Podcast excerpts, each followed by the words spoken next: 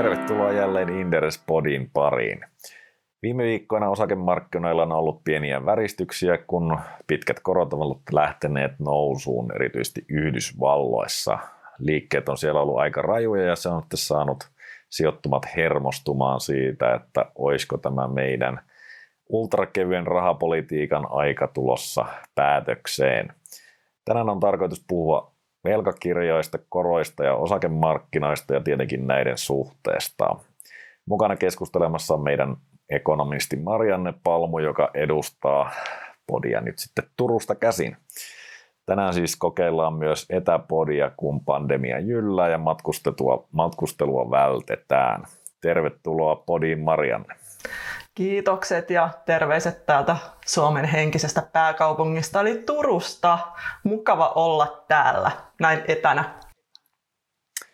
Joo, meillä menee ihan hyvin täällä Helsingissäkin, joka on semmoinen ihan oikea pääkaupunki tässä Suomessa. Piti kuitata. No, pakkohan se on vähän se.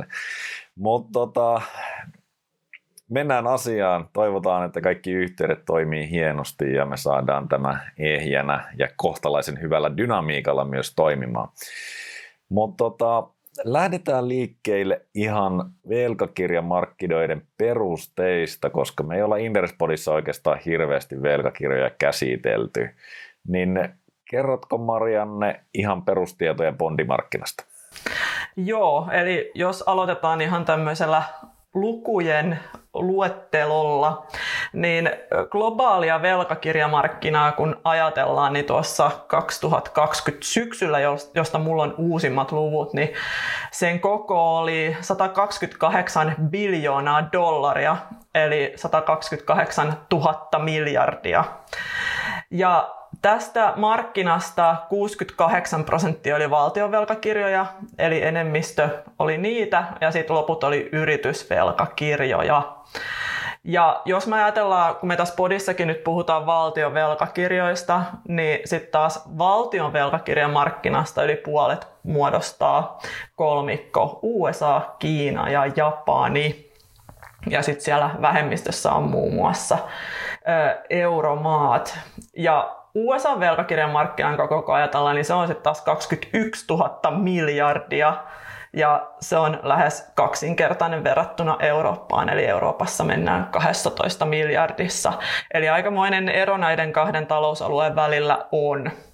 Ja mutta kun ajatellaan, että nämä luvut on sieltä viime syksyllä, syksyltä, niin nämä luvut voi vaihdella todella paljon, varsinkin kun nyt tätä uutta velkaa otetaan kovaa vauhtia ja lasketaan liikkeelle. Ja sitten vielä yksi tämmöinen pieni tieto velkakirjamarkkinasta, niin maturiteetiltaan suurin osa tästä velasta on lyhytaikaista, eli nollasta viiteen vuoteen. Niin, pitkäaikaisia bondejahan tietenkin myös on. Esimerkiksi Euroopassa Itävaltahan on saanut vähän huomiota tällä sadan vuoden bondillaan, ja niitä nyt löytyy myös sitten Argentiinasta ja Meksikosta – mikäpä siinä, kun halvalla saa rahaa myös pitkäksi aikaa, ei tule ihan heti painetta sitten takaisin maksuun ainakaan. Niinpä. Mut nämä on älyttömän suuria lukuja tietenkin, niin miten näitä sitten suhteutetaan tämän vähän niin kuin arkisempiin lukuihin, jotka aukenisi ehkä paremmin. Käsittääkseni näinä päivinä toi osakemarkkinoiden, globaalin osakemarkkinan arvo on noin 85 biljoonaa, eli tuhatta miljardia. Mutta en nyt tiedä, onko toi ihan tarkka lukema näinä päivinä, mutta kuitenkin jos toi pitäisi paikkaansa, niin bondimarkkina olisi noin 50 prosenttia osakemarkkinoita suurempi. Ja jos nyt luotetaan siis, että sieltä syksystä on varmasti bondimarkkina kasvanut ja osakemarkkinat on noussut, mutta kyllähän sieltä nopeata kasvua tulee bondipuolellakin. Joo, kyllä todellakin kasvua nähdään. Ja tosiaan kyllä mä luulen, että nuo elokuun luvut on jo vanhentuneita, mitä mä luettelin, mutta jonkinmoinen lähtökohta tälle keskustelulle. Ja tosiaan uutta velkaa siis lasketaan liikkeelle todella kovaa vauhtia valtioiden osalta. Ja pelkästään jos ajatellaan tätä niin kuin koronakriisiä, niin viime vuoden Q2 oli er-, er-, eräänlainen huippu tippu, sillä silloin globaali velkakirjojen liikkeellä lasku oli 9000 miljardia dollaria, eli se saman tien niin kuin kaksinkertaistui silloisesta vuoden takaisesta verrattuna. Eli aikamoisia lukuja. Ja tietenkin sitten, jos me katsotaan tätä vuotta, niin yksi hyvä esimerkki tämän vuoden velanottopaineesta on USAssa hyväksytty elvytyspaketti, joka siis meni eilen läpi ja presidentti allekirjoitti sen, niin sieltä tulee myös ihan hyvää velkovuorta lisää sinne Jenkkien puolelle. Ja sitten onhan me tietenkin myös Euroopassa meidän oma hieno elvytyspakettimme, jossa sitten velkaa otetaan koko EUn nimissä. Eli kyllä tämä velan määrä kasvaa jatkuvasti ja senkin takia ihan niin ajantasasta tietoa markkinasta on aika vaikea löytää, kun luvut muuttuvat koko ajan. Niin, varmaankin viime vuonna tehtiin kyseenalainen ennätys tuossa velan, uudessa velan määrässä, eikä tämä vuosi varmaan kauhean silleen siitä poikkea, vaikka nyt varmaan vauhti vähän hidastuu, jos toi talous nyt lähtee tuosta sitten parantumaan, mutta kyllähän tämä on edelleen velanottojuhlaa, jos isossa kuvassa ajatellaan.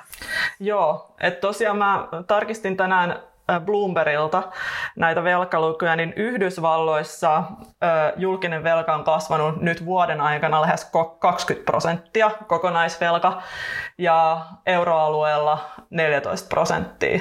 Ja tämä on tosiaan tarkastelujakso on yksi vuosi, eli aikamoinen kasvu on nähty. Niin ja sitä velkaa oli aiemminkin ihan mukavasti molemmilla puolilla Atlanttia, että, että summa, summat ovat isoja.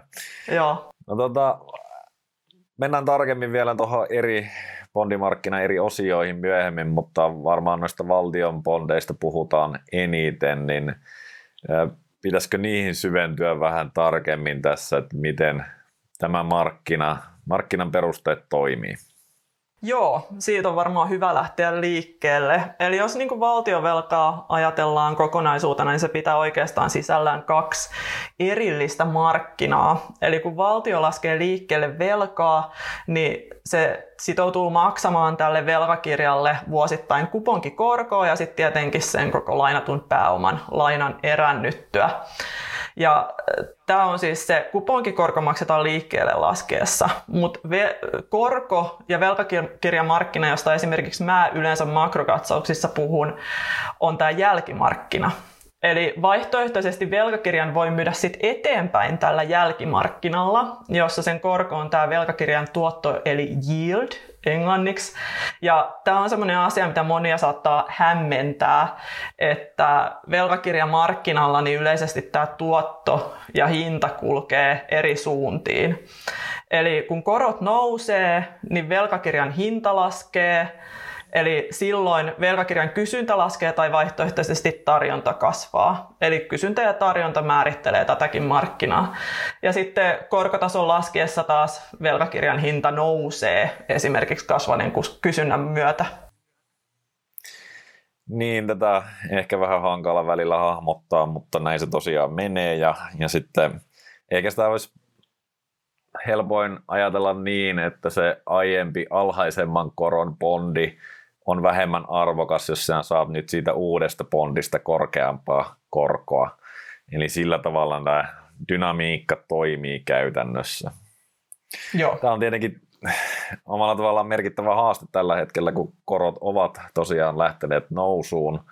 Eihän nämä tietenkään absoluuttisesti kovia tasoja edelleenkään ole, mutta aika voimakkaita liikkeitä. Ja jos nyt sitten sijoittaja uskoo korkojen nousuun, niin omalla tavallaan niin sinne korkomarkkinalle ei tällä hetkellä kannata rahaa siirtää, koska se sitten bondien hinnat laskee, jos korot nousee. Totta kai tässä täytyy muistaa se, että jos sä pidät sen bondin sinne loppuun asti, niin sinähän saat sen pääoman ilman mitään defaulttia tai muuta, niin saat ne korot ja pääomat sillä takaisin. Eli tämä on omalla tavallaan spekulatiivista aina tämä välillä tapahtuva bondien hinnan vaihtelu, mutta – joka tapauksessa eihän se tietenkään sijoittajan kannalta optimitilanne ole. Mm. Tietenkin yksityissijoittajat voi mennä käteiseen, mutta sitten pitää taistella inflaation kanssa muuten, jos, jos sitä nyt sitten odotetaan myös, ja sehän tässä taustalla koko ajan on, ja Ja sitten suuret sijoittajat, niin pakko se on jonnekin arvopapereihin siirtää niitä isompia massoja, että se ei oikein toimi niin, että niitä patjan alle laitetaan. Mutta Marianne, mitkä ovat yleensä niitä perinteisesti bondien hintatasoa määrittäviä tekijöitä? Joo, no niitä onkin aikamoinen lista. Eli jos lähdetään sieltä kysyntäpuolelta liikkeelle, niin kyllä bondimarkkinoilla sitä kysyntää määrittävät juurikin nämä inflaatio- ja talousodotukset, joista nyt on viime aikoina aika paljon talousmediassa puhuttu. Sitten on tietenkin yleinen likviditeettitilanne, sitten on juoksuaika, millainen juoksuaika tällä velalla on. Sitten on luottoluokitus. Luottoluokittajathan antavat, antavat omia arvioitaan tästä valtion velan hyvyydestä tai bondimarkkinan hyvyydestä ja sitten nykyisellään sit tätä kysyntää merki- määrittävät yhä enemmän nämä keskuspankit ja niiden osto-ohjelmat. Ja tarjontapuolella siellä sitten on luonnollisesti tämä, että miten paljon velkakirjoja lasketaan liikkeelle yleisesti eri talouksissa ja valtioissa. Ja tosiaan tämä tarjontapuoli, niin se, sille on annettu nyt ehkä vähän enemmän painoa, koska tämä tarjonta on aika paljon lisääntynyt viime aikoina velanoton myötä. Ja tällä velanotollahan tätä USAnkin elvytyspakettia nyt sitten rahoitetaan. No, toisella puolella on onneksi iso ostaja koko, koko ajan hereillä. Mutta tota, lopultahan tämä on tietenkin kysyntä ja tarjonta, joka hintatason määrittää tälläkin markkinalla. Ää, tosiaan noista keskuspankkien osto-ohjelmista pakko kysyä, että se taitaa olla tällä hetkellä aika lailla se suurin peluri siellä markkinalla ja se, joka oikeastaan määrää, että mihin, mihin liikutaan. Joo, todellakin keskuspankithan ne siellä häärää. Eli kyllähän niin tämä keskeinen syy tälle korkojen laskulle, mitä viime vuosina on nähty, muun muassa euroalueella ja USAssa, niin on tämä keskuspankkien tulo aktiiviseksi toimijaksi täällä velkakirjamarkkinalla. Ja EKP ja Fedi omistaa tällä hetkellä hieman yli viidenneksen valtionvelasta euroalueella ja sitten vastaavasti USAssa. Ja kyllä nyt näyttää vahvasti siltä, että eivät ne ainakaan markkinalta poistumassa ole, eli kyllä niiden niin kuin, tämä valtaus näyttää jatkuvan edelleen. Ja äh, tota, mielenkiintoisia laskelmia on Bloombergilla tehty. Niiden mukaan äh, EKP voisi omistaa tämän vuoden loppuun mennessä jo yli 40 prosenttia Saksan velkakirjamarkkinasta ja saman verran Italian velkakirjamarkkinasta, riippuen nyt tietenkin, että miten se näitä PEPP ostoja määrittelee, määrittelee tämän koronapandemia hätärahoitusostoja, niin se kertoo aika paljon siitä, että miten tämä velkakirjan markkina on pikkuhiljaa vaipumassa sinne kauniiseen ruususen uneen, ja sitten saman aikaan se tietenkin tarkoittaa sitä, että kun keskuspankki ostaa, niin kaupankäyntivolyymit ovat yleisesti laskeneet velkakirjamarkkinalla. Niin, keskuspankkihan siellä ei aktiivisesti toimii sitten toisella puolella, että ne laitetaan varmaan ikiholdiin niin sanotusti ne velkakirjat, että jos Kyllä. sinne tulisi nyt 40, 40 prosenttia Saksan velkakirjoista sinne laidalle myytäväksi, niin saattaisi tulla markkinaan pieni hätä, että mitä tässä nyt tapahtuu. Joo, kyllä. Ja kyllä siis tämä julkisen, ja sektorin, julkisen sektorin ja keskuspankkien tota, pakkoavioliitto, niin kyllä se on osaltaan johtanut siihen, että ei, niin kuin, ei keskuspankilla ole oikein mahdollisuutta vähentää sitä painoa siellä markkinoilla. Ja sitten taas valtioilla ole mahdollisuutta oikein vähentää sitä velkasuhdettaan, koska sitten pitäisi olla taloudellista talouskasvua tai PKT-kasvua pitkällä aikavälillä ja sitähän niin kuin meillä ei ainakaan täällä euroalueella ole näkyvissä, koska pitäisi niitä talousuudistuksia tehdä. Eli aika mielenkiintoinen no. tilanne. Niin, erityisesti euroalueella varmaan jumissa ollaan tämän nykytilanteen kanssa, eikä EKP varmaan tästä niin kuin ainakaan helpolla pääse uiskentelemaan pois. Niinpä. Kyllä, se, kyllä se taseen suunta tuntuu olevan aika yksi, yksipuolinen. Kyllä. Mutta jos tota, lyhyesti niin kuin bondi- ja korkomarkkinoita yleisesti kävisi vähän läpi, koska me ollaan täällä ehkä niin kuin aiemmin ollaan tietenkin osaketutkimukseen keskittynyt talo, niin ehkä vähän vähätellenkin puhuttu bondimarkkinasta siinä mielessä, että esimerkiksi sanottu, että ketä muita ei oikeastaan korkosijoitukset tällä hetkellä kiinnosta, kun kun tota, keskuspankkeja, tämä taisi tulla omasta suusta ihan tässä vasta, niin perutellaan nyt sen verran, että kyllähän niin kuin tietenkin bondisijoituksia edelleen paljon kysyntää on muillakin ja valtava markkina. Ja sielläkin on tietenkin omia indeksejä, jos mietitään nyt esimerkiksi Bloombergin Barclays US Aggregate Bond Index, niin se on ehkä näitä suurimpia ja paljon muitakin on. Ja bondimarkkinoilla nämä indeksit on suhteellisen läpinäkyviä ja, ja tietenkin siellä on erittäin suuria pääomia, jotka muokkaa tuota markkinoita. Sitten kuten osakemarkkinoilla, niin velkakirjoissa on myös paljon erilaisia toimijoita.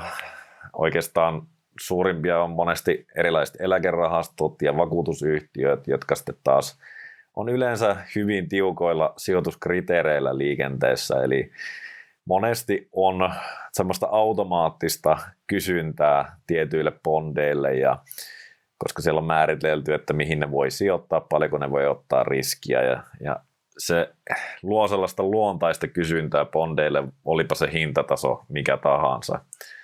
Lisäksi on tietenkin indeksisijoittajia ja, ja on tietenkin aktiivitoimijoita, jotka sitten harrastaa vähän niin kuin osakepoimintaa bondimarkkinoilla. Ja tosiaan, vaikka nyt yleisesti korkotasot on erittäin alhaisia, niin aktiivisella ja laadukkaalla tekemisellä voi toki luoda lisäarvoa myös bondimarkkinoilla, eli valtavalta markkinalta, jos etsii sijoituskohteita näiden e, suurimpien indeksien ja omalla tavallaan keskuspankkien ulkopuolelta, missä, mitä markkinoilla ne ei ole niin manipuloimassa, niin siellä voi hyvinkin olla mielenkiintoisia kohteita edelleen.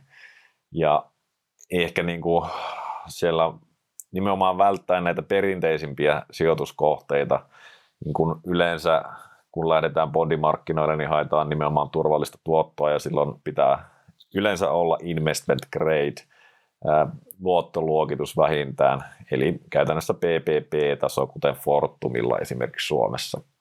Ja se on monelle instituutiolle sellainen minimitaso, johon voi sijoittaa. Mutta ei se yhtiön tai sen koron tai velkakirjan taso ihan hirveästi laske, jos mennään sitten PP-tasolle, ja siellä voi kuitenkin sitten saada huomattavasti paljon enemmän tuottoa, jos ajatellaan sitä riskiä ihan sen takia, että siellä on vähemmän toimijoita, jotka yleensäkään pystyy sinne sijoittamaan.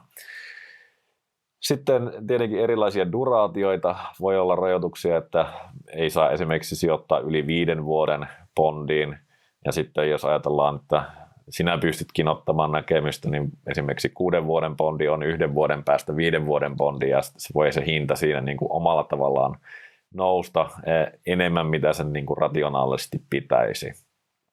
Ja sitten on tietenkin ihan niin kuin erilaisia riskiskenaarioita, jos ajatellaan korkeamman riskin bondeja, niin ne reagoi hyvin nopeasti erilaisiin uhkiin ja monesti sielläkin nähdään tällaisia osakemarkkinoille tyypillisiä paniikkeja, että se on ihan yleistä, että hyvin kokeneet ja sijoittajat, jotka tietää mitä tekee, niin voi tehdä hyviä tuottoja tuolla distressed assets luokassa ja, ja sitten high yield bondeissa sillä, että ne osaa ajoittaa sitä markkinaa ja hinnoitella niitä riskejä esimerkiksi konkursseille – huomattavan paljon paremmin, koska siellähän sä voit oikealla analyysillä tehdä hyvin merkittäviä arvonnousuja siinä, että ostat huomattavalla alennuksella niiden niin kuin, nimellisarvoa, niitä bondeja, ja sitten ne selviääkin, kun se riskitilanne menee ohi. Mutta joo, tietenkin yksi asia on sitten se, että jos osaa ennakoida hyvin noita Fedin ja EKPn toimia, niin sillähän sitä olisi tehty esimerkiksi tuossa pandemian aikaa hyvin, hyviä tuottoja varmasti. Mutta Kyllä. Se, se on tietenkin joillekin ehkä helpompaa kuin minulle. Minä aina, aina uudestaan ihmettelen, että mitä täällä taas tapahtuu. Mutta ehkä Joo. meidän pitää Marianne antaa sulle tämä meidän bondisijoittajan viitta. Joo, kyllä, kyllä mä saan itsekin aina vähän nipistää, että, että on, näinkö mä unta vai mennäänkö tässä nyt tosiaan tässä elvytyksessä näin pitkälle, että en olisi mäkään ehkä vuosi sitten ihan osannut arvioida, että mitä tuleman pitää. No mutta siellä tosiaan ne on ne laajentunut Fedillä esimerkiksi ne ryhmät, missä, missä ollaan mukana ja jos olisi mm. sitten sen nähnyt etukäteen, niin varmasti olisi, olisi hyvin tehnyt tiliä niin sanotusti bondimarkkinoillakin, mutta, mutta siinä ehkä sellaista taustatietoa. Mennään sitten bondeista siihen ehkä oleellisimpaan asioihin, eli, eli korkoihin käytännössä, joka nyt näissä se kriittisin tekijä on. Ää, mikä on korkomarkkinan nykytilanne? Millä tasoilla liikutaan erilaisissa instrumenteissa? Joo, eli tosiaan korkomarkkinalla niin korothan ovat olleet siis nousussa tässä viime aikoina. Ja nyt siis puhutaan niistä jälkimarkkinakoroista. Ja kyllä tämän niin kuin viimeaikaisen nousun takana on nämä vahvistuneet talous- ja inflaatio-odotukset etenkin tuolla rapakon takana, että USAn kymppivuotisessa se ö, kehitys on ollut suhteellisesti vahvempaa kuin Euroopassa. Ja kyllähän tämän, täällä kongressissa edenneellä tukipaketillakin on aika suuri rooli tässä korko-odotusten muodostamisessa ja talouden normalisoitumisessa samaten koronarokotteen myötä. Ja tota, mitä mä katsoin, niin USAssa kymppivuotisen velkakirjan korko on noussut sieltä koronakriisin pohjien puolesta prosentista nyt nykyiseen about puoleen toista prosenttiin, eli yhden prosenttiyksikön nousu on ollut siellä koroissa. Ja euromaissa tämä korkojen nousu on ollut maltillisempaa, eli ö, siinä puolen prosentin luokkaa. Mä katsoin sieltä Saksa ja muita suuria euromaiden korkoja. Ja jos nyt, jos nyt peilataan ihan historiaan, niin historiallisesti nämä korot on edelleen melko matalalla tasolla. Että esimerkiksi 2000-luvun alussa niin tämmöinen 4 prosentin korkotaso oli ihan normaali. Et siinä ei ollut mitään erityistä Euroopassa tai USA, USAssa. Ja sitten meillä on tietenkin vertailukohtana myös tämä ihastuttava eurokriisi, jonka aikana sitten äh, tota, korot nousi aika reippaastikin, että silloin nähtiin Italian kymppivuotisessa yli 6 prosentin korko, eli riskiä hinnoiteltiin ihan kunnolla sinne velkakirjaa, ja Saksassakin oltiin silloin tota, yli kahdessa prosentissa.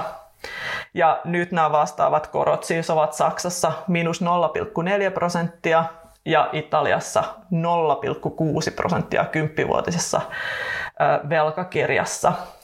Ja sitten tosiaan tässä puhutaan pidemmistä koroista, eli lyhyissä 0-5 vuoden, vuoteen velkakirjoissa, niin siellä tämä korkokehitys on ollut maltillisempaa, että siellä ei ole nähty samanlaisia nousuja. Hmm. On tämä mielenkiintoinen. Varmaan voidaan tämä eurokorkojen ja, ja jakso jakaa silleen kahteen, että on niin kuin whatever it takes ennen sitä ja, ja sen jälkeen, että toi Italian korkokäyrä esimerkiksi, niin olihan se pikkusen erinäköinen, mutta nyt ollaan kuitenkin huolissaan jo näillä tasoilla, että, että mitä tästä tulee. Tai ainakin tuntuu, että markkinat huolestu hyvinkin Joo. nopeasti ja ilmeisesti EKPkin, kun siellä kiihdyteltiin ohjelmia juuri tässä vasta. Joo, kyllä herkkyys näitä korkojen nousuja kohtaan on kasvanut aika, aika lailla viime aikoina. No mutta lyhyet korot on pysynyt tietenkin huomattavan paljon alempana. Sehän taitaa johtua siitä, että ne on vielä voimakkaammin keskuspankkien hellässä huomassa. Eli ohjauskoron kautta niitä aika lailla kontrolloidaan. Joo, kyllä. Eli kyllä nämä lyhyet korot seuraa sitten sitä keskuspankkien ohjauskorkojen kehitystä suhteessa tiiviimmin. Tosin näillä osto-ohjelmillahan sitten voidaan ostaa sieltä pitkästäkin päästä niitä velkakirjoja, että et sillä pystytään sitten osalta vaikuttaa sinne, mutta kyllä se pääsääntöisesti näin on. Niin, korkokäyrää tietenkin voidaan ostella mistä tahansa mm. kohdasta halutaan, että sinänsä tämä, mutta yleensä kuitenkin ajatellaan näin, että markkinat pystyy jossain määrin kontrolloimaan edelleen sitä pitkää korkoa nimenomaan niiden inflaatio-odotusten kautta, mutta sitten lyhyen päähän niin ei ole hirveästi valinnan varaa Joo. niin sanotusti. No, mutta tota, Miten sitten reaalikorot, koska sehän kuitenkin meidän oikeastaan pitäisi enemmänkin kiinnostaa, jos ajatellaan, että miten tämä raha liikkuu, niin, niin tota, nämähän taitaa olla nämä tuoreet liikkeet kuitenkin aika puhtaasti siitä, että noin pidemmän aikavälin inflaatio-odotukset on nousseet. Joo, kyllä. Eli kyllähän tästä mielenkiintoista on se, että reaalikorot on sekä USAssa että euroalueella edelleen negatiivisia. Eli tämä velkakirjatuotto, kun se korjataan sillä inflaatiolla, niin se on kummassakin taloudessa negatiivinen. Ja normaalioloissa nämä reaalikorot heijastelee sitä sijoittajien pitkän aikavälin näkemystä talouskehityksestä, mutta nyt kun nämä keskuspankit on tullut niin aktiivisesti markkinoille, niin tämä tulkinta saattaa olla vähän semmoinen häilyvämpi, mutta näin se on pääsääntöisesti ollut. Eli aika maltilliset tois talouskasvuodotukset näiden reaalikorkojen perusteella. Mutta joka tapauksessa tämä negatiivinen reaalikorko voidaan tulkita riskinottoa lisäävänä tekijänä, eli vaihtoehtoiset sijoituskohteet kiinnostaa silloin, kun korkomarkkinalla on inflaatio korjattuna tarjolla sitä negatiivista tuottoa. Niin, siis äh, tälle vuodelle tietenkin talouskasvuennusteethan on Yhdysvalloissa varsinkin aika hurjia tuon mm. tuoreimman paketin hyväksymisen jälkeen, mutta pitäisikö tästä nyt tulkita, että sitä kauhean paljon pidemmälle ei uskota sitä, että se on vähän tämmöinen kertaluontoinen piikki Joo. vai? Juuri niin, eli tässähän on kymmenen vuotta se äh, tavallaan horisontti näissä reaalikoroissa, mitä mä katoin, eli ne on, ne on just noiden kymmenvuotisten velkakirjojen reaalikorkoja. Joo, no siinä ehtii tietenkin tapahtua aika paljon sen tämän tuoreimman paketin jälkeenkin. Juuri näin. Joo, mulla on tässä edessä graafi kymmenenvuotisesta bondista Yhdysvalloista, niin on tämä aika mielenkiintoinen, kun lähdetään 20-luvulta katsomaan tätä kehitystä, niin siellä ollaan oltu sota-aikoina käytännössä kahden prosentin tasolla. Ja sen jälkeen, kun lähdettiin tuohon inflaatio 70-luvulla lähti kiihtymään ja 80-luvulla laitettiin sitä kiinni, niin siellä on oltu kuitenkin yli 15 prosentissa, jos nyt tuota oikein tulkitsen. Ja sitten sen jälkeen käytännössä pelkkää laskua aina viime vuoteen asti, että tässä on ollut melkoinen, melkoinen tota, härkämarkkina bondeissa tässä viimeiset vuosikymmenet. Siinä mielessä ymmärrän markkina, että jos toi trendi tuosta nyt lähtisi kääntymään, niin voisi se olla aika mielenkiintoinen vaikka se sille pidempiaikainen nousu tuntuu vähän kaukaiselta vielä tällä hetkellä, kun noin keskuspankit ei kauhean suopo, su, suopeasti siihen suhtaudu. Joo, mutta oli hyvä toi kuvio, niin se asettaa vähän perspektiiviä just tätä kehitystä. että kyllä nyt ollaan jonkinmoinen käänne nähty kuitenkin. Joo. No, äh, tilanne on nyt mikä on, mutta markkinat katsoo tietysti tulevaan, niin miltä näyttää sitten ennusteet korkojen suhteen? Joo, taas näitä ennusteita sieltä Blummalta selasin, niin kyllä siellä, siellä näytetään 2022 loppuun ja taisi olla 2023 asti, niin nämä ennusteet korkojen osalta ovat nousseet Blumman konsensuksessa, mutta jälleen siis pelatessa historian ne ovat matalia. Et esimerkiksi kymppivuotisen koron ennustetaan olevan ensi vuoden lopussa kahden prosentin tuntumassa USAssa. Eli nousuvaraa nykyiseen olisi puolisen prosenttia. Eli jonkin verran vielä nähdään, että ne korot tästäkin nousevat. Ja sitten jos katsotaan Saksan korkoennusteita, niin siellä vastaava kymppivuotisen koroennuste on nollan tuntumassa. Eli siellä päästäisiin sitten äh, tota, kans, kanssa puolen prosentin nousu, että samanlainen suunnille on nousuvara kuin USA-ennusteissa. Eli pientä nousua olisi luvassa edelleen näiden perusteella on tämä kyllä surullisia nämä Saksan lukemat. Jos ajatellaan ihan niin kuin, et ennustetaankin olevan sen nollatasolla, mutta tätä tämä nyt on. Sehän on turvasatama täällä meidän Euroopassa sitten. Niinhän no, se on. ne inflaatio-odotukset, missä mennään tällä hetkellä ja, ja minkälaista kehitys on ollut nyt sitten viime aikoina? Joo, inflaatio-odotukset, niin siellä kanssa on aika tota, mielenkiintoisia lukuja. Nämä inflaatio-odotukset, mitä johdannaismarkkinalla määritellään, niin siellä ne annetaan seuraavalla viidelle vuodelle, niin ne on nyt USA osalta 2,3 prosenttia ja euroalueella puolitoista prosenttia. Että euroalueella nyt ei olla tulossa pääsemään lähellekään sitä EKPn tavoitetta näissä odotuksissakaan. Ja eihän ne mitenkään erityisen korkeita lukuja vielä ole, taas, kun historiaan peilataan. Et tota, takavuosina, jos suhteutatte, niin USAssa on voinut nähdä, nähdä kolmen prosentin ja euroalueella kahden prosentin tuntumassa olevia odotuksia, eikä ne ole ollut mitenkään ihmeellisiä. Mutta sitten kun katsotaan tätä kulmakerrointa, mitä viime aikoina on nähty, niin sitten voisi alkaa vähän äh, ihmetyttää, koska USAssa nämä odotukset on noussut sieltä koronakriisin pohjalta 63 prossaa, ja eli siis tämä suhteellinen muutos on ollut aika suuri.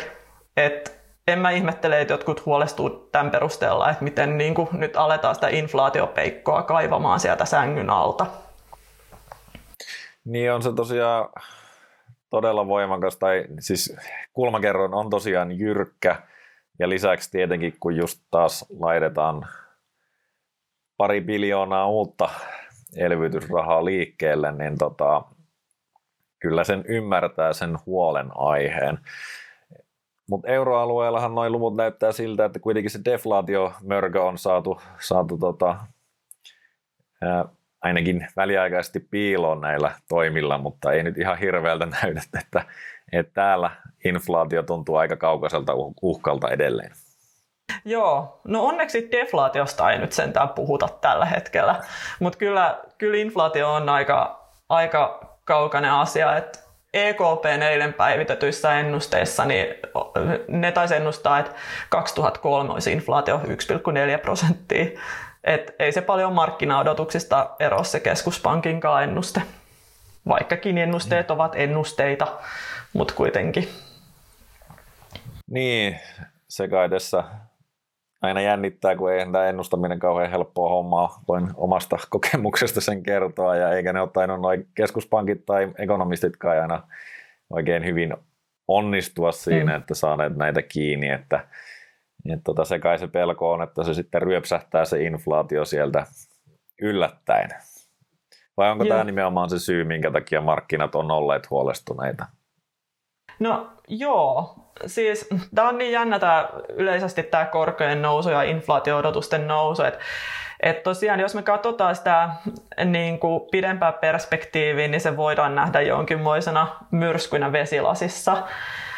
Mutta kyllähän meillä lyhyellä aikavälillä niitä talousriskejä riittää siellä USAssa, että mietitään, että mitä tämä elvytyspaketti tekee, niin kuin nostaako se inflaatiota kertaluonteisesti tosi paljon, nostaako se inflaatiota pysyvästi, tähän jälkimmäiseen ei uskota näillä näkymin, ylikuumentuuko talous, mutta sitten taas meillä on se pidempi aikaväli ja sen tämä taloustarina, niin se on kuitenkin edelleen vähän niin kuin sama vanha, mitä tässä nyt on ollut viime aikoina, eli nämä talouden suuret trendit, kuten ikääntyvä väestö ja vähentyvä työmäärä, niin ne puhuu edelleen sen vaimeamman inflaation tai disinflaation puolesta. Ja sitten ne toisaalta myös puhuu sen puolesta, että olisi matalempi neutraali korko, eli keskuspankilla ei olisi niin paljon varaa niin kuin kiristää rahapolitiikkaansa, että rahapolitiikasta tulee kiristävää yhä matalammilla korkotasoilla. Mutta eikö niin. tämä ole sellainen vähän niin kuin missä on nyt saatu ainakin vähän poikkeaviakin näkemyksiä siitä, että et, et toi ei välttämättä olisi tämä ikääntyvä väestö ja nämä perinteiset trendit sellaisia, jotka painas sitä inflaatio-odotusta tulevaisuudessa. Näin ainakin luin jostain, mutta emme tiedä, onko siinä, onko, onko siinä hyvät perusteet taustalla. Oletkohan sä lukenut mun makrokatsauksia? Meina, mä oon itse kirjoittanut niistä, että tässä niinku on kahtakin erilaista koulukuntaa tällä hetkellä taloustieteessä. Että et kyllähän niinku osa odottaa sitä, että nimenomaan tämä ikääntyvä väestö on sitä ö, väestön osa, joka kuluttaa eikä säästä. Mm. Ja se niin kuin toisi tätä inflaatiotrendiä ylöspäin. Mutta sitten meillä on tosiaan niin kuin tää, eh, esimerkiksi tämä yleinen deflaatio-inflaatiokeskustelu, niin sitten mietitään sitä, että miten niin nämä uudet teknologiat, lisääkö ne deflaatiota, koska ne tekee niin kuin, eh, tuotannosta tehokkaampaa, vai mikä niin kuin on sen inflaation taustalla, että on hyvin monisyinen keskustelu, johon, johon on tosi vaikea ottaa kantaa mutta kyllä niin kuin yleisesti tällä hetkellä nähdään, että se talouskasvun trendi olisi hidastumassa ja sitähän se on ollut viimeiset about 10 vuotta. Et koko 2010-luvun se trendi on hidastunut sekä USAssa että täällä meillä. Mä oon pohtinut etenkin tätä korkomarkkinan ja sitä neutraalin eli tasapainokoron suhdetta. Ja kun neutraalikorko laskee, niin silloinhan rahapolitiikasta tulee kiristävää yhä matalammilla korkotasoilla. Ja koska nämä ohjauskorot ohjaa myös sitä velkakirjamarkkinaa, etenkin siellä sitä äh, lyhyempää päätä, niin silloinkohan tämä niinku velkakirjakorkojenkin nousuvara on niukempi. Eli se olemassa oleva vaihteluväli tavallaan pienenee. Ja sitten no, tämän perusteella niin korkojen noustessa tämä yläraja tulee nopeammin vastaan, mikä sitten tuo myös tämän viimeaikaisen kehityksen ihan uuteen valoon ja nostaa esiin kysymyksen siitä, että lähestymmekö jo, jo jonkinlaista korkomarkkinan hypoteettista ylärajaa. Ja sitten kyllähän niin kuin, jos ajatellaan ihan tätä nuivan talouskasvunäkymän euroaluetta, niin täällä ei sitten valtiot ihan yksinkertaisesti kestä tätä korkojen eli niiden velkakustannustensa nousua. Niin, tämä on kyllä mielenkiintoinen spekulaatio yleensäkin. Siis käytännössä se tarkoittaa sitä, että rahoitusolot kiristyisivät jo niin kuin huomattavan paljon pienemmistä liikkeistä, mitä me nyt ollaan historiassa nähty. Eli käytännössä toi periaatteessa se lähtökohta sille, että meillä on ultrakevyttä rahapolitiikkaa, niin pienikin liike siinä voisi kääntää sitä dynamiikkaa jo selvästi.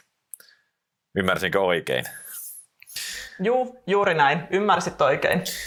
No tota, onhan nämä kuitenkin suhteellisesti olleet aika merkittäviä liikkeitä, kun korkomarkkinat on kuitenkin yleensä varsin vakaita, niin onko toi kuitenkin sellainen herätys omalla tavallaan koko tähän rahapolitiikkaan ajatellen, että tämä voisi olla sellainen tietty käännekohta. Niin, kyllähän niin kuin toi korkomarkkinan kehitys on ollut tosiaan vakaata, su, suhteellisen vakaata viime vuosina ja sen takia varmaan osittain nämä liikkeet, jotka kuitenkin on suhteellisesti aika suuria, niin tätä hermoilua aiheuttaakin. Ja kyllä ne sitten lisäksi nostavat esiin kysymystä siitä, että miten keskuspankit pystyy pitämään tätä korkomarkkinan tilannetta hallussa ja nimenomaan ylläpitämään sitä paljon puhuttua rahoitusvakautta. Niin, minä olen yleensä itse tulkinut tätä osakemarkkinoiden, osakemarkkinoiden läpi katsottaessa erityisesti sitä, että, että kun tässä on kuitenkin aika lailla sellaista ideaalitilannetta hinnoiteltu, jossa inflaatio-odotukset on olleet matalia ja korot on ollut matalia ja ultrakevyt rahapolitiikka on ollut siinä vähän niin kuin tukemassa tätä meidän markkinaa, niin ehkä se osakemarkkinoiden näkökulmasta onkin nimenomaan tämä, että se ultrakevyt rahapolitiikka olisi nyt uhattuna. Eli ei pelkästään se, että korot nousis, mihin nyt ollaan oltu viime viikkoina fiksaantuneita, vaan että se likviditeetti, mitä nyt keskuspankit on puskenut markkinoille, niin sitä jouduttaisiin pienentämään. Toki jos EKP, jos ja kun EKP just kertoi, että he laittaa sitä vaan lisää nopeammin tuossa eilen, niin, niin eihän tämä nyt ihan kauhean hienosti toimittaa mun teoriaa, mutta kuitenkin jos tämä kuvio ajattelisi kääntyvän niin, että likviditeetti nähdään inflaation lähteenä, niin eikö se sitten loisi vähän hassun kuvion? Osakemarkkinoiden positiivinen ajuri olisi sitten samalla vähän niin kuin negatiivinen ajuri. Ja onko tässä mitään järkeä tässä minun ajatteluketjussa? Joo, siis tämä likviditeetti ja rahan määrä inflaation lähteenä, niin sehän tuo mieleen vanhan kunnon rahan kvantiteettiteorian, josta kansiksen peruskursseilla opetetaan. Ja kyllähän niin kuin kyse, tai tämä kirist, ultrakevyen rahapolitiikan uhka, tai siis sen päättymisen uhka on tietenkin myös täällä korkomarkkinan kehityksen taustalla. Ja onhan sitä jo pitkään ihmetelty, että no missä se inflaatio viipyy, kun rahaa painetaan kuin viimeistä päivää ja esimerkiksi euroalueella rahan määrä on kasvanut semmoiset 12 prosenttia vuoden aikana ja USAssa 25 prosenttia. Eli ennätys korkealla ollaan rahan määrän kasvun suhteen. Ja sitten kyllä yleisesti tiedostetaan se, että talouden normalisoituminen, nyt vielä kun ollaan tämmöisissä poikkeuksellisissa kriisissä, niin se aiheuttaa inflaatiopaineita, mutta ennen kaikkea mun mielestä tämän rahapolitiikan kevyen rahapolitiikan päättymisen uhan taustalla on se, että nähdäänkö me pysyviä vai väliaikaisia inflaatiopaineita. Ja nyt niitä inflaatiopaineita pidetään pitkälti väliaikaisina tai lyhytaikaisina. Mutta sitten kyllähän niinku inflaatiopaineita yleisesti nostaa myös se, että esimerkiksi raaka-ainehinnat on ollut nousussa, öljyhinta on noussut, perusmetallien hinta on noussut, mutta ennen kaikkea näitäkin pidetään väliaikaisena, eli ne purkautuisi hiljalleen tarjonnan sitten vastate, vastatessa siihen patoutuneeseen kysyntään, jos puhutaan kysyntäinflaatiosta, ja sitten USA-elvytyksen vaikutusten haihtuessa. Eli tämä elvytyskin nähdään vaan sellaisena tämän ja ensi vuoden kysyntää vahvistavana tekijänä. Eli se kannattaa muistaa. Mutta jos, ja tässä on sitten semmoinen iso talousmörkö, sen kokoinen jos, niin tästä inflaatiosta tulee pysyvämpi ilmiö, niin kyllähän sitten keskuspankkien on pakko reagoida siihen rahapolitiikallaan. Eli silloin pitäisi nähdä rahapolitiikan kiristystoimia. Niin kyllähän tällä hetkellä kuitenkin on nähty voimakkaita liikkeitä sillä öljyssä, oikeastaan metalleissa kautta linjan, paljon muissakin raaka-aineissa – paljon tällaisia niin kuin huolenaiheuttajia, mutta tosiaan sitä nyt ei vielä osata sanoa, että onko se väliaikainen vai pidempiaikainen trendi. Tällä hetkellähän toki aika moni sijoittaja puhuu, että tässä nyt olisi uusi härkämarkkina tulossa sinne tota, raaka-aineiden puolelle ja tällainen reaalisijoittaminen sinne olisi nyt fiksua, kun rahaa on sitten yleisesti paljon liikenteessä, mutta tämä nyt jää sitten nähtäväksi mehän ei Inderesillä mitään makroennusteita sinänsä tehdä, vaan yritetään tulkita enemmänkin tätä dataa ja ennusteita, mitä muualta kerätään. Mutta tässä samalla ollaan oikeastaan siirtynyt, siirtymässä hiljalleen osakemarkkinoiden pariin ja ehkä voisi käydä läpi sitten tätä korkojen kytköstä osakemarkkinaan hieman. Eli jos nyt lähdetään ihan yleisellä tasolla ja hyvin vahvasti yksinkertaistaen, niin nimellistuottaja osakemarkkinoilla ajatellaan yleensä muodossa riskitön korko plus osakkeiden riskipreemia. Ja jos me nyt ajatellaan, että historiallinen tuotto olisi ollut vaikka 9 prosenttia osakemarkkinoilla indeksitasolla, niin siinä on ollut noin 4 prosentin riskitön korko ja noin 5 prosentin osakkeiden riskipreemio, mikä on siis se palkkio, minkä saa siitä, että on riski, kantaa riskiä osakkeista ja siitä omasta pääomasta, jolla on heikompi turva kuin vieraalla pääomalla, jotka maksetaan sitten ensin pois ongelmien tila, ongelmatilanteessa. No, nyt riskitön korko on ainakin euroalueella käytännössä nolla tai negatiivinen. Yhdysvalloissa voi saada sitten muutaman prosentin sieltä pitkistä, pitkästä päästä. Ja tässä on sitten tärkeää huomioida, että puhutaan vielä nimellisistä tuotoista ja reaalituotot on sitten inflaation verran alhaisempia. Mutta joka tapauksessa niin ajatusleikkiä voidaan ajatella siitä, että jos nyt yhdistellään arvostustasoa ja perinteisiä PE-kertoimia ja käännetään se toisinpäin käänteislukuun, eli tulostuottoon E kautta P, niin siitä voi hahmottaa hieman sitä, että miten nämä tuotot sitten tulisivat osakemarkkinoiden arvostukseen mukaan. Todellisuudessa tämä yhteys ei kauhean hyvin toimi, mutta leikitään nyt hetki, että käänteisluku P20 on 5 prosenttia tulostuottoa, P15 tarkoittaisi 6,7 prosenttia tulostuottoa ja P10 tarkoittaisi 10 prosentin tulostuottoa. Ja näitä voi suuntaan antavasti suhteuttaa niihin tuotto-odotuksiin.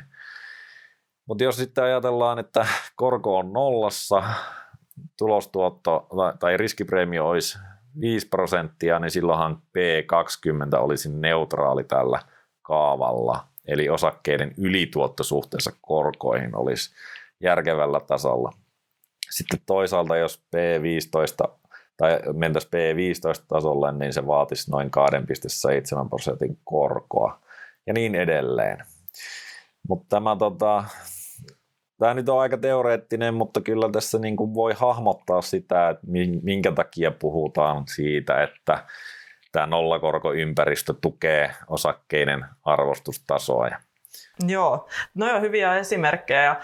Tota, sijoitusfoorumin keskusteluissa on paljon käyty läpi tätä korkojen ja osakkeiden suhdetta, että miten se nyt menee, niin väännätkö Juha nyt ihan rautalangasta, että minkä takia sijoittaja yleensäkin kannattaa seurata näitä velkakirjakorkoja? No lähtökohtaisesti bondikorot on tietenkin vaihtoehto osakkeille ja ainakin aikoinaan ne olivat ihan realistinen vaihtoehto, mutta tällä hetkellä kun korkotuotto ei ole ollut saatavilla, niin osakkeisiin on valunut sellaista rahaa, mikä sinne ei perinteisesti kuuluisi, eli olisi perinteisesti sitä turvallisemmassa päässä bondimarkkinoilla hakemassa sitä korkotuottoa.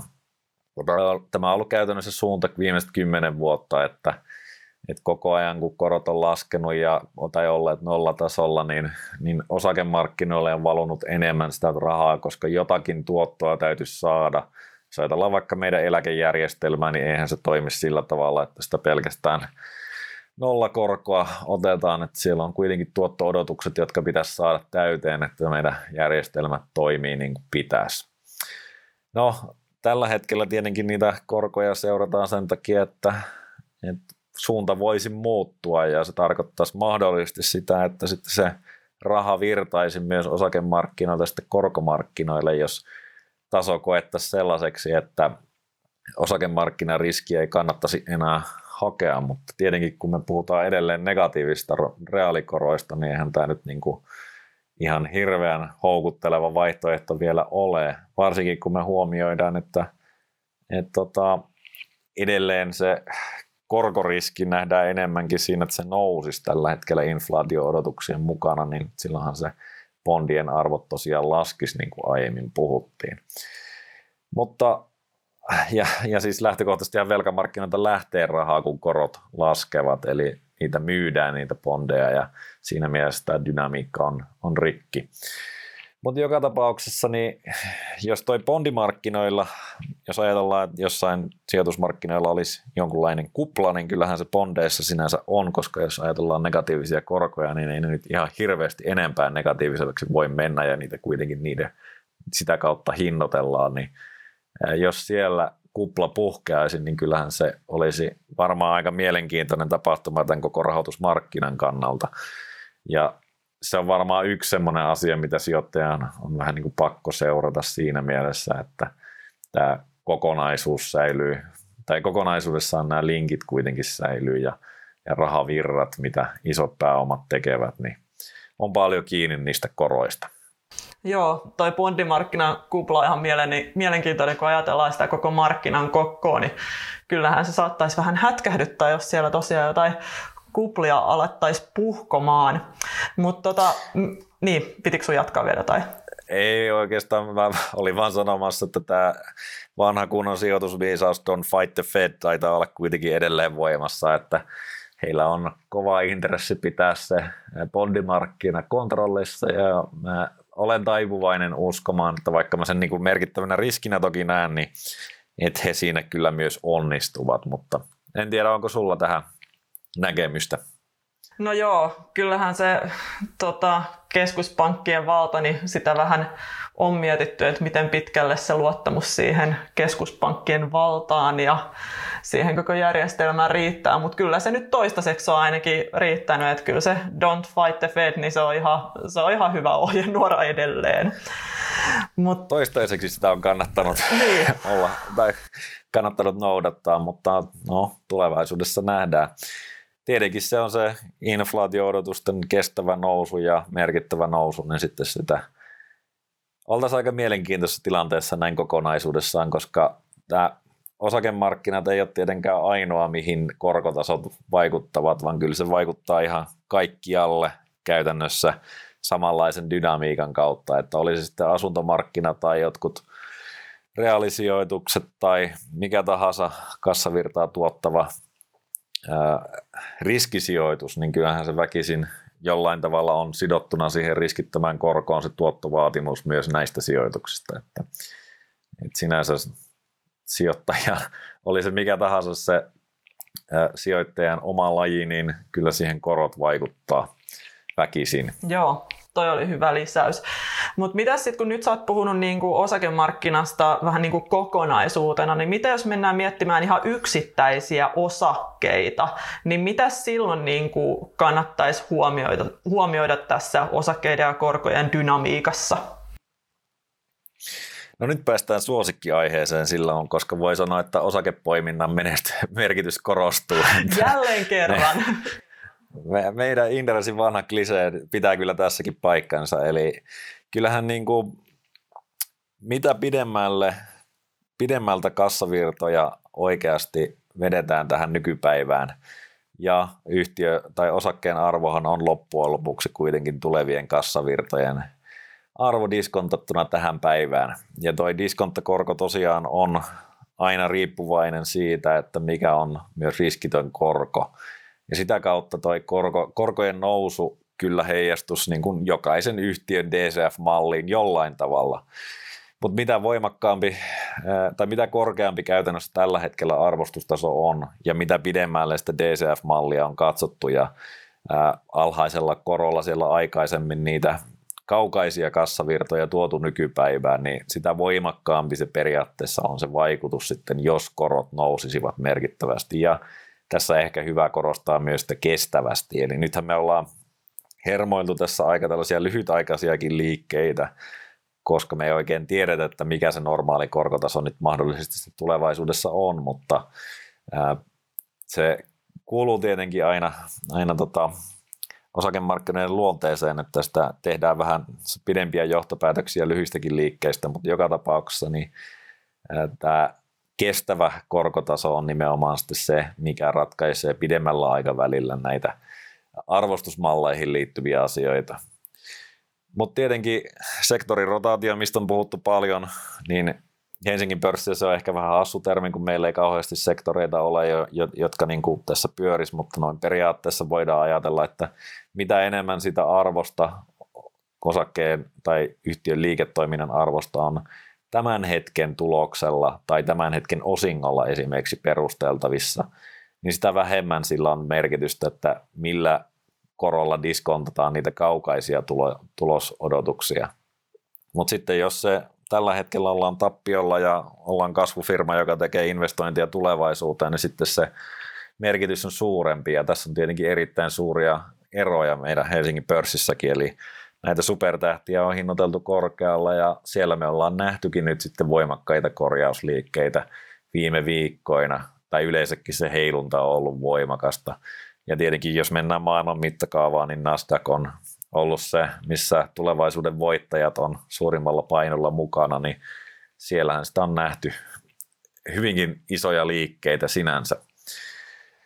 No, ehkä tässä pitää mennä siihen vielä kerran, että eihän tämä todellisuudessa tietenkään ole niin yksinkertaista, vaikka teoreettinen malli DCFllä on aika yksinkertainen loppujen lopuksi, mutta kyllähän tosi paljon kiinni aina siitä, että mitä on nyt hinnoiteltu ja minkälaiset ne odotukset on olleet. Että me ollaan menty monissa yhtiöissä tosi kireisiin arvostustasoihin ja sitä kautta se huoli on ymmärrettävästi aika suuri, että jos se pienikin muutos oletuksissa esimerkiksi siinä riskittömässä korossa, niin voi vaikuttaa sitten paljon siihen, että miten osakemarkkinoiden hinnoittelu muuttuu.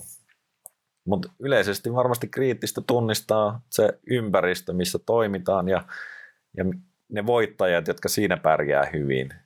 Eli jos me mentäisiin nyt sitten inflaatioympäristöön, niin kyllähän hinnoittelun voima olisi kriittinen tekijä, koska silloin sä pystyt viemään sitä kustannuspainetta koko ajan hintoihin ja ylläpitämään kannattavuutta. Ja välttämättä ne sun kassavirrat ei kärsi siitä ollenkaan sitten samalla jos korot nousi, niin jos sulla ei ole velkaa, niin ei, ei se niin kuin sun reaalilukuihin kauheasti vaikuta.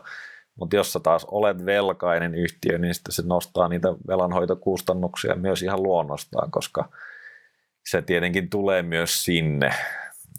Ja yleisesti niin ei tämä ole niin kuin mikään mustavalkoinen, että esimerkiksi näillä supertähdillä voi hyvin olla hinnoitteluvoima erinomainen, jolloin ne pystyy jatkamaan tuloskasvuaan ja silloin se tuotto-odotus on taas kuitenkin hyvä verrattuna esimerkiksi semmoiseen arvoyhtiöön, jolla olisi paljon velkaa, jolla ei olisi hinnoitteluvoimaa, niin se tuloskehitys ei välttämättä olisi niin ruusuinen, vaikka totta kai talouskasvusta taas nostaisi.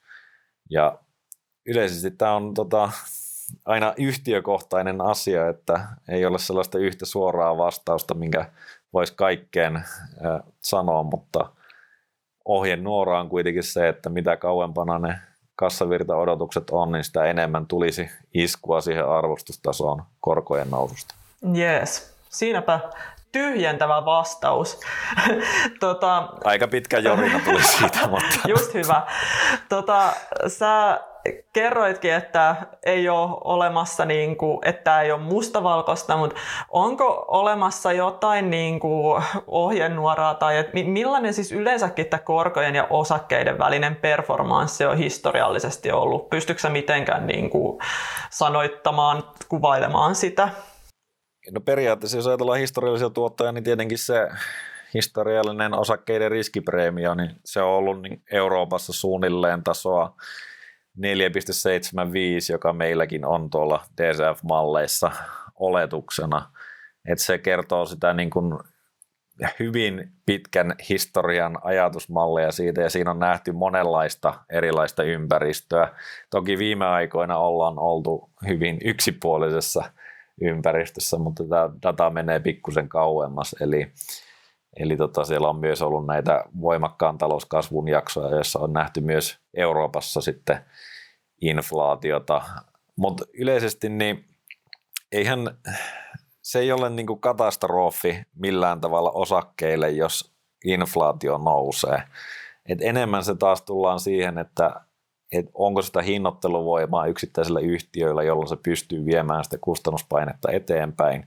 Ja yleensähän tämä inflaatio tarkoittaisi myös talouskasvua, mikä tietenkin tukisi sitten taas tuloskasvua.